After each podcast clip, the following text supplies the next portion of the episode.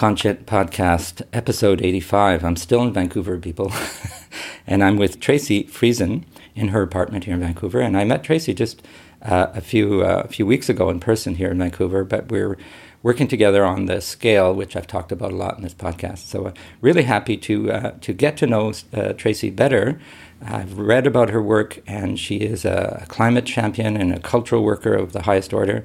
And uh, I'll just ask her to introduce herself, and then we're going to talk about some of her work and some of the issues and passions that we share and some of the concerns we have for our world. So, Tracey, welcome, and who are you? Thank you, Claude, and welcome to my little nest here in the west end of Vancouver uh, on Squamish, Musqueam, and Tsleil-Waututh territory. Um, and I am uh, thirty years in the Vancouver film and television sector across a whole bunch of different aspects. I started in post and visual effects, and then I spent a decade at the National Film Board, which I imagine we'll come back to. Mm-hmm. Um, and in the last uh, uh, ten years, uh, I got involved in um, in understanding and focusing on the power of media to affect social change, which led to uh, writing a book called Story Money Impact, Funding Media for Social Change, and starting an organization Uh, with the same name. Uh, I also took some full-time jobs in that period of time. I spent a couple of years with the David Suzuki Foundation and a couple of years with a radio startup called Roundhouse. And right now I'm working full-time with the Canadian Media Producers Association, the B C branch um, based in Vancouver, uh, which is an industry um, association that supports independent Canadian production companies. Well, I'm sure there's more to the story, but that's that's good to know that you've been in the cultural industries world, but also in environmental issues and social issues and social change. So maybe we'll start with that. The, tell me the story of Story Money Impact, because uh, obviously it's a it's an interest of yours, and you've set up a structure because there was a problem, I assume. So what was the problem? Uh, well, good deduction. Um, Toward the end of my time at the National Film Board, something uh, uh, dynamic I started noticing were uh, documentary filmmakers who, so many of them are so driven by a social issue of some sort.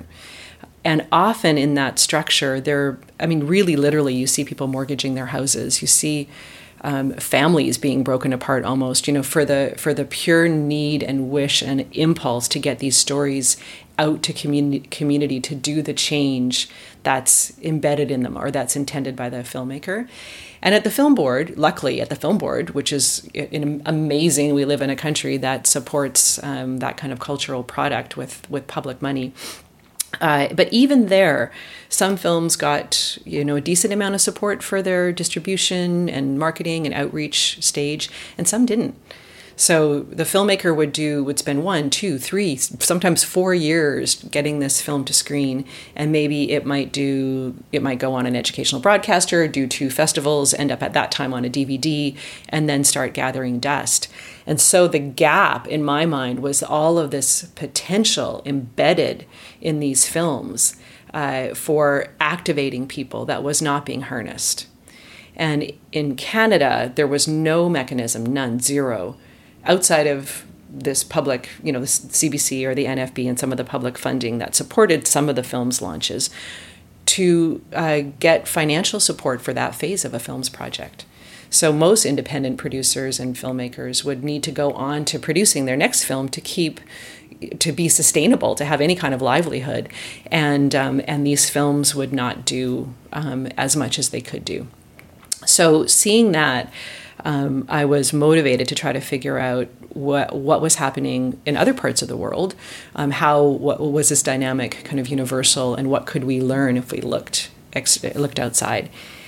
And the the moment, like the life changing experience for me was being invited to an event called Good Pitch uh, in San Francisco. I was just I was still at the film board, but on my way out, um, I'd already given notice, and I was going to figure this out.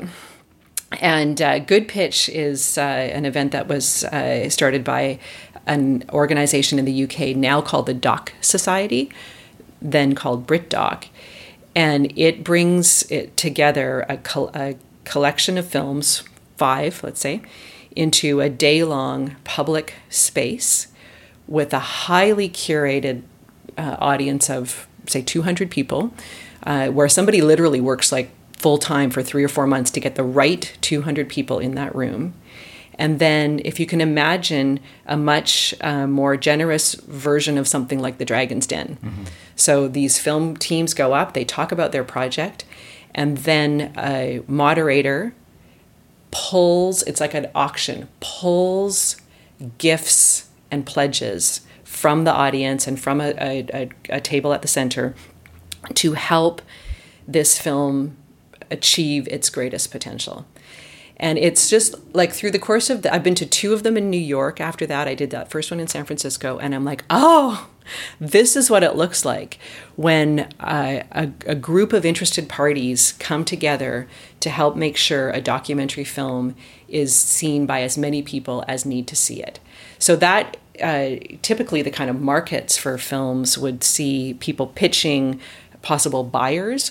But this in this audience, it's not-for-profits, it's um, foundations, it's impact investors, it's philanthropists, uh, educators, all of the people who might give money. Of course, money's good, but also might say, I'm going to put that in my curriculum, that film. I'm going to host a, a screening on Capitol Hill. You know, I'm going to um, introduce you to these, you know, this a well-known person who's an influencer who will spread the word. And over the over a course of about an hour for each film, people are standing up at microphones all over the space making pledges. Beautiful thing.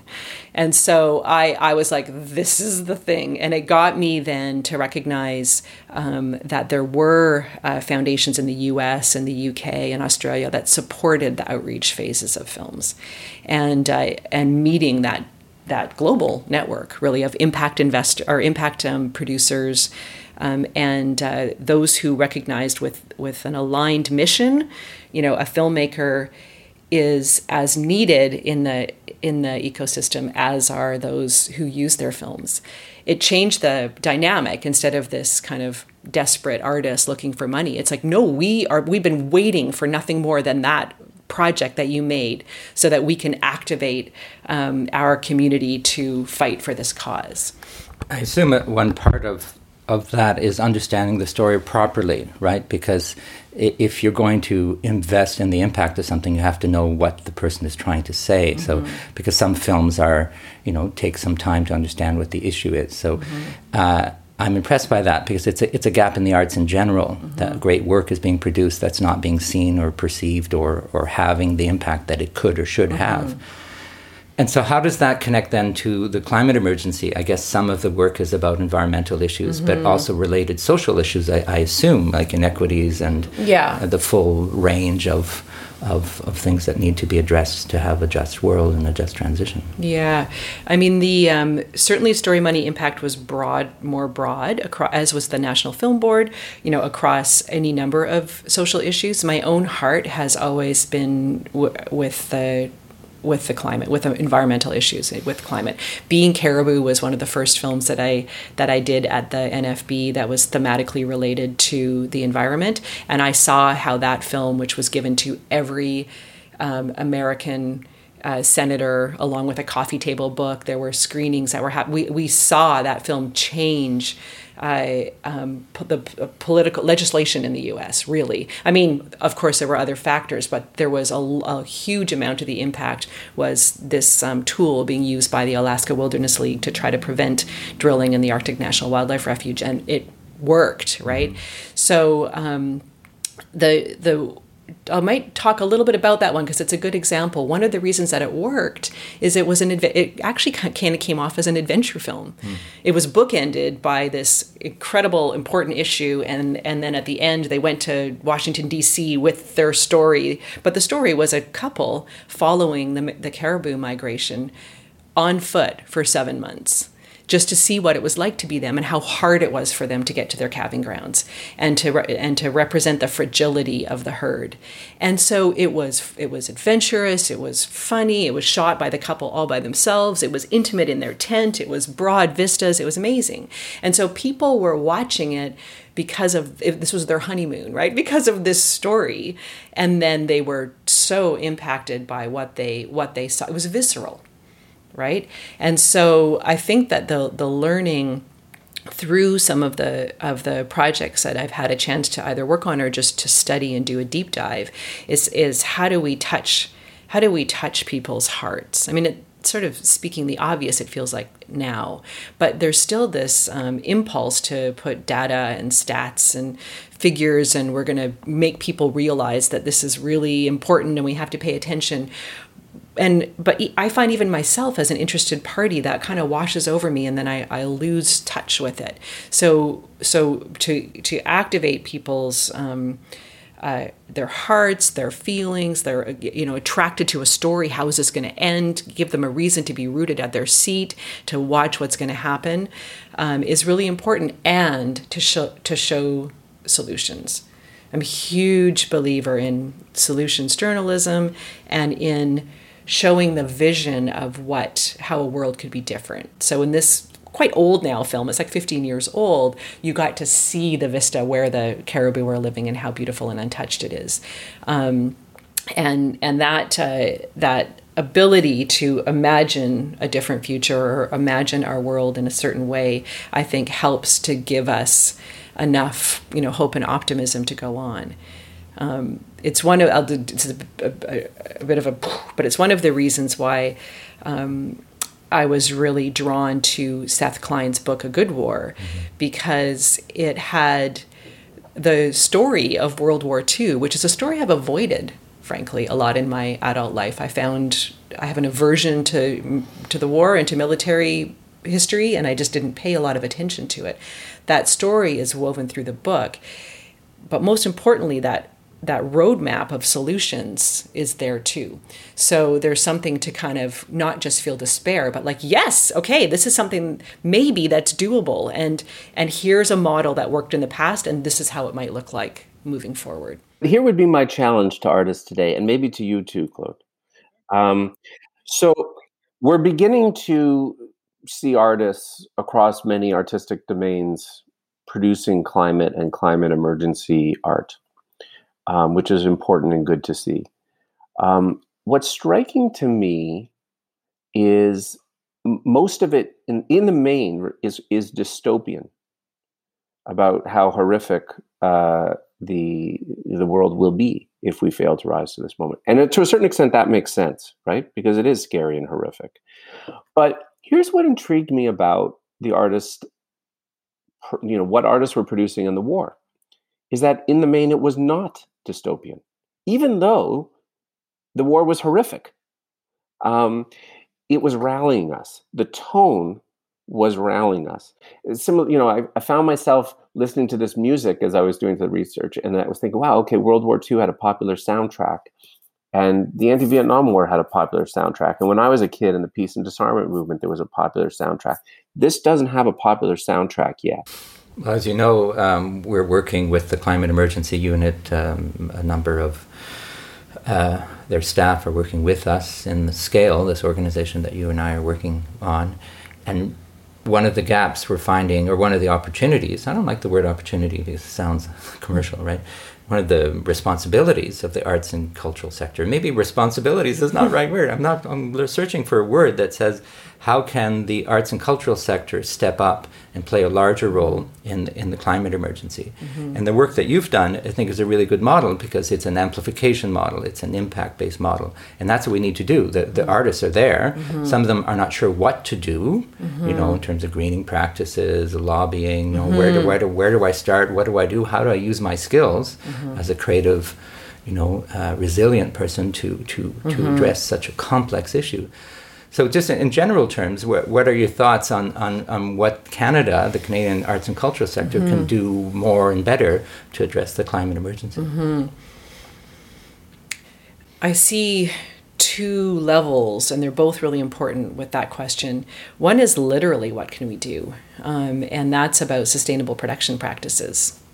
Right, so the C M P A, my um, the company, the or, uh, association I work for now, um, along with a lot of stakeholders, Real Green, Creative B C here in B C, uh, uh, Ontario. Uh, I mean, there's people are coming together right now in a very big way, and looking at um, the the footprint of the sector.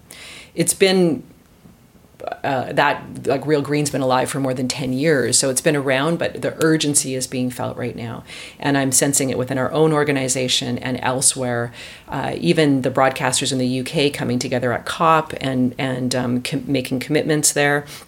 Uh, in uh, the C B C here in Canada just yesterday or two days ago um, announced that um, all future original productions will have to use carbon calculator um, uh, and tr- you know track their sustainability plan. So there's that part that is happening, and we, like all sectors, have to move on that much more quickly um, and uh, and figure out the ways to reduce emissions. It's a it's a fairly emission heavy field. You know, it, it feels like it shouldn't be, but the, but particularly series production and drama production and the trucks and the and the power and, and all, all of that is is really significant and needs to be dealt with.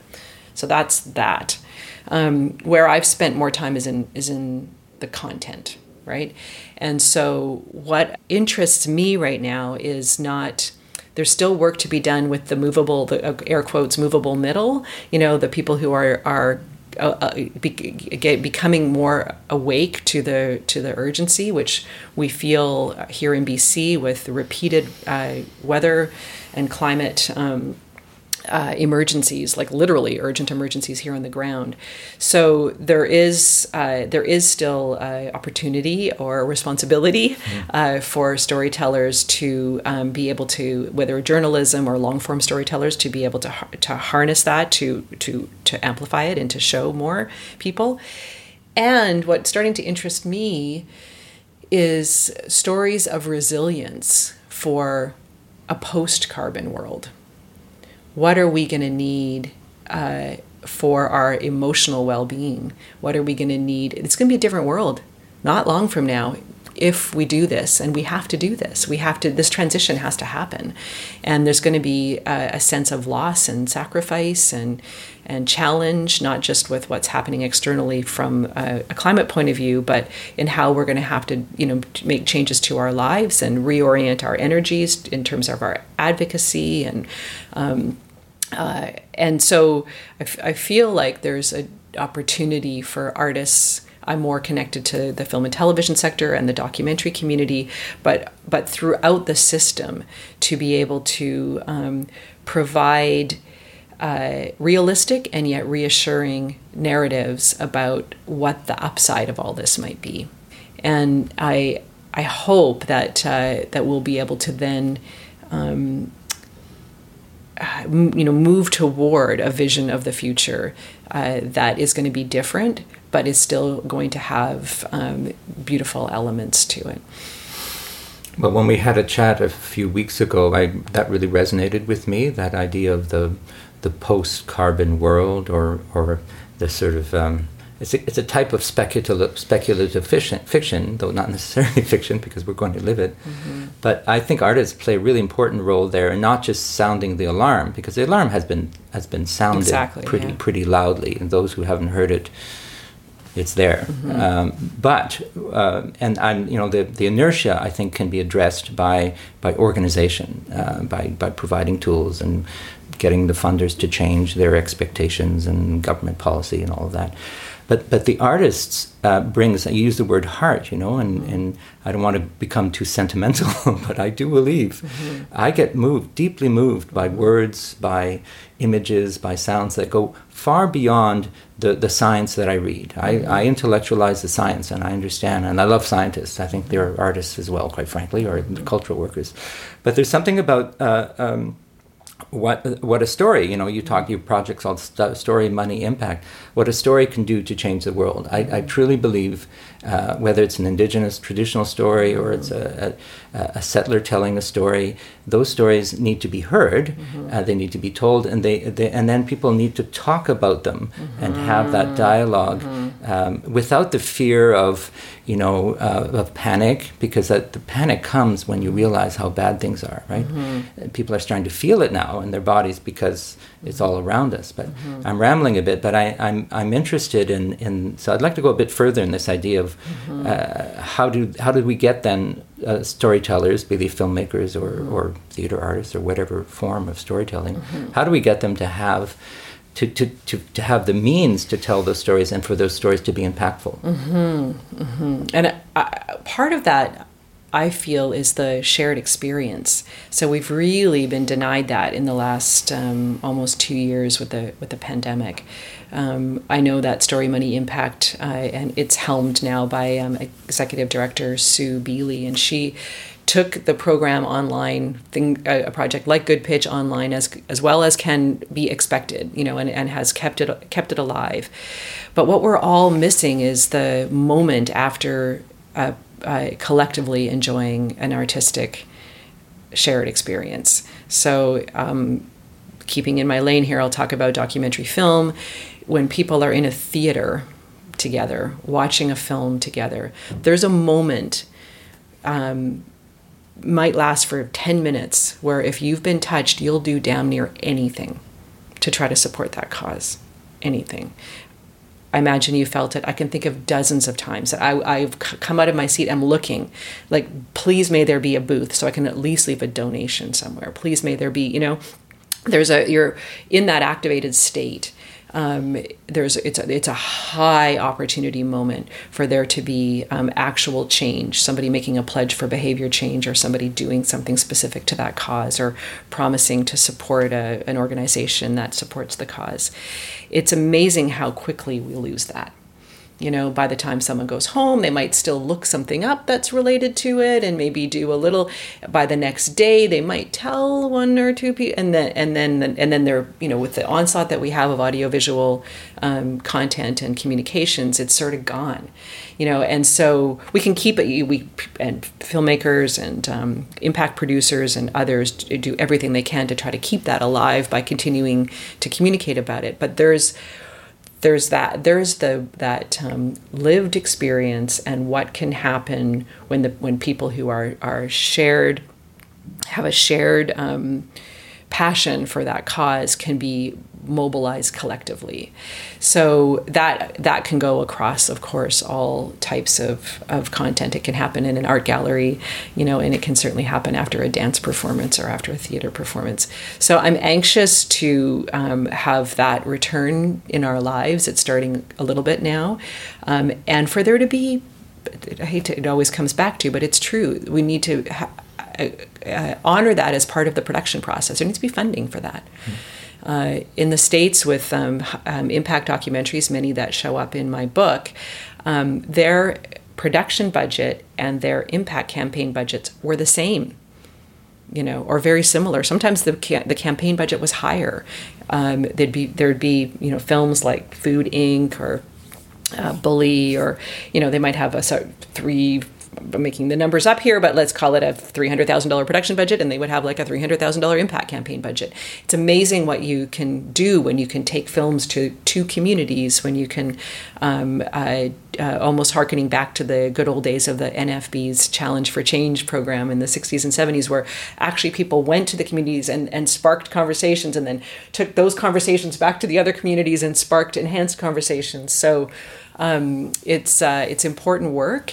And uh, it's it's you know it's happening with with you know Story Money Impact. There's a project called the Klabana Keepers about um, uh, land defenders, largely women, uh, uh, Indigenous women in Iskut in uh, in British British Columbia, and they're very successful.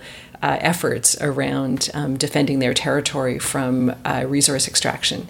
And that film's just about done, and that film will go to Indigenous communities, are the main initial uh, uh, audiences that uh, that the that the filmmakers and the community wish to see this, in order to inspire and uh, and uh, give real tools and to show other communities how the how this the Klabana Keepers did it, and that's a, an amazing ex- and bringing youth along for you know this intergenerational dialogue and exchange that happens best in in a kind of environment. It's high touch work because it's small groups of people coming together, you know, um, in different locations. And what I would love to see is the Canadian Foundation um, sector really see and honor the value of that stage of an art practice, um, and and do what they can to support it uh, financially, uh, so that um, so that this impact lands.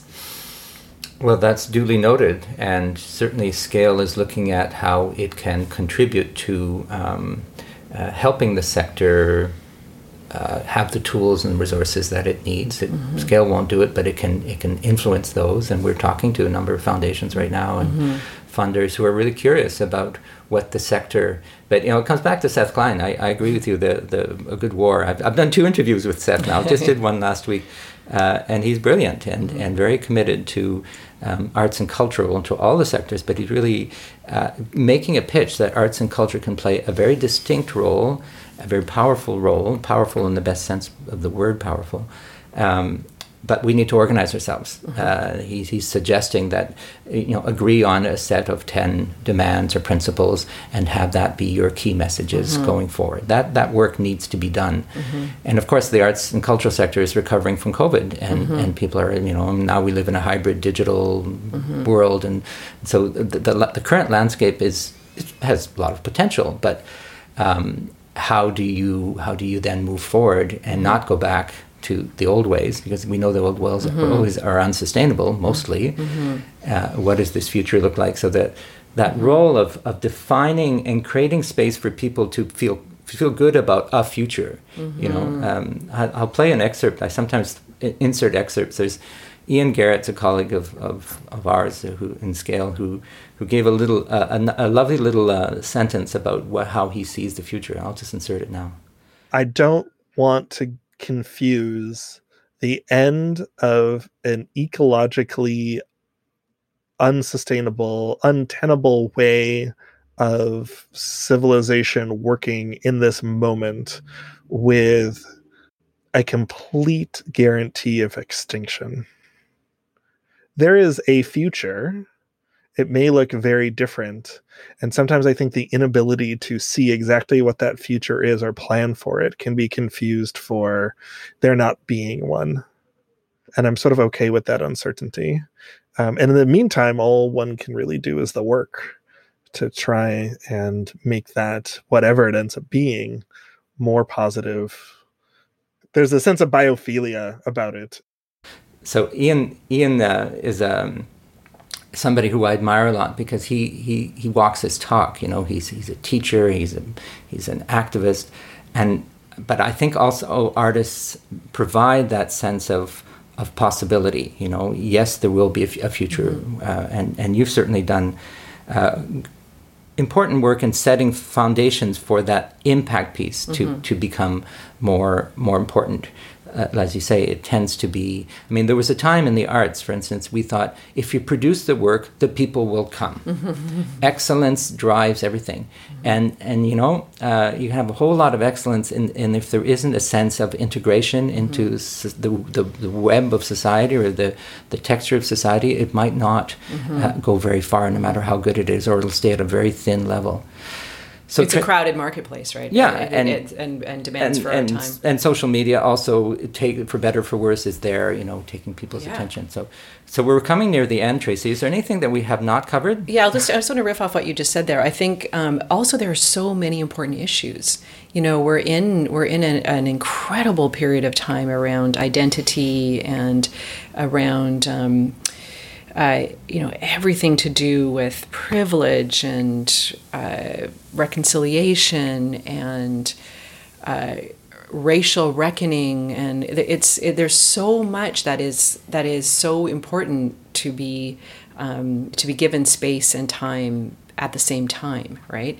And so that that is an issue. Disability. I mean, the reason that I know Seth is because I produced his mom's film. Uh, so Bonnie Sherr Klein did a film at the N F B when I was there called um, Shameless: The Art of Disability. Mm.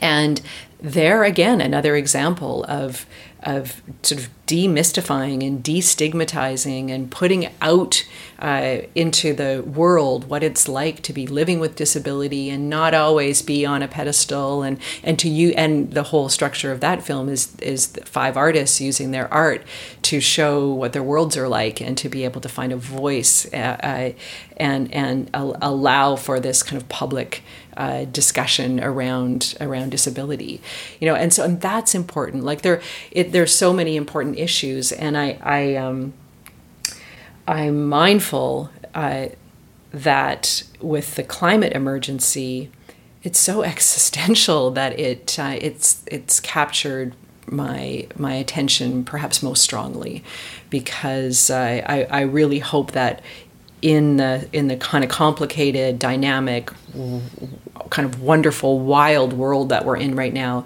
that it's one thing that will impact all of us.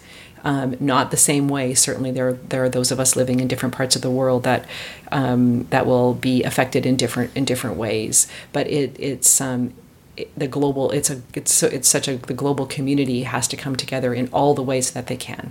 And so we do need the scientists, and we do need we do need um, all of the work being done across all of the important social issues that are happening right now. And we really do need the storytellers, um, and to validate that they're they're. story-driven, narrative-driven, emotionally-driven um, pieces of work uh, will help to touch people now to change their behavior, or will help to soothe or reassure or um, be with them uh, in the world post-transition. I think we'll leave it at that. Thank you, Tracey. Thank you, Claude.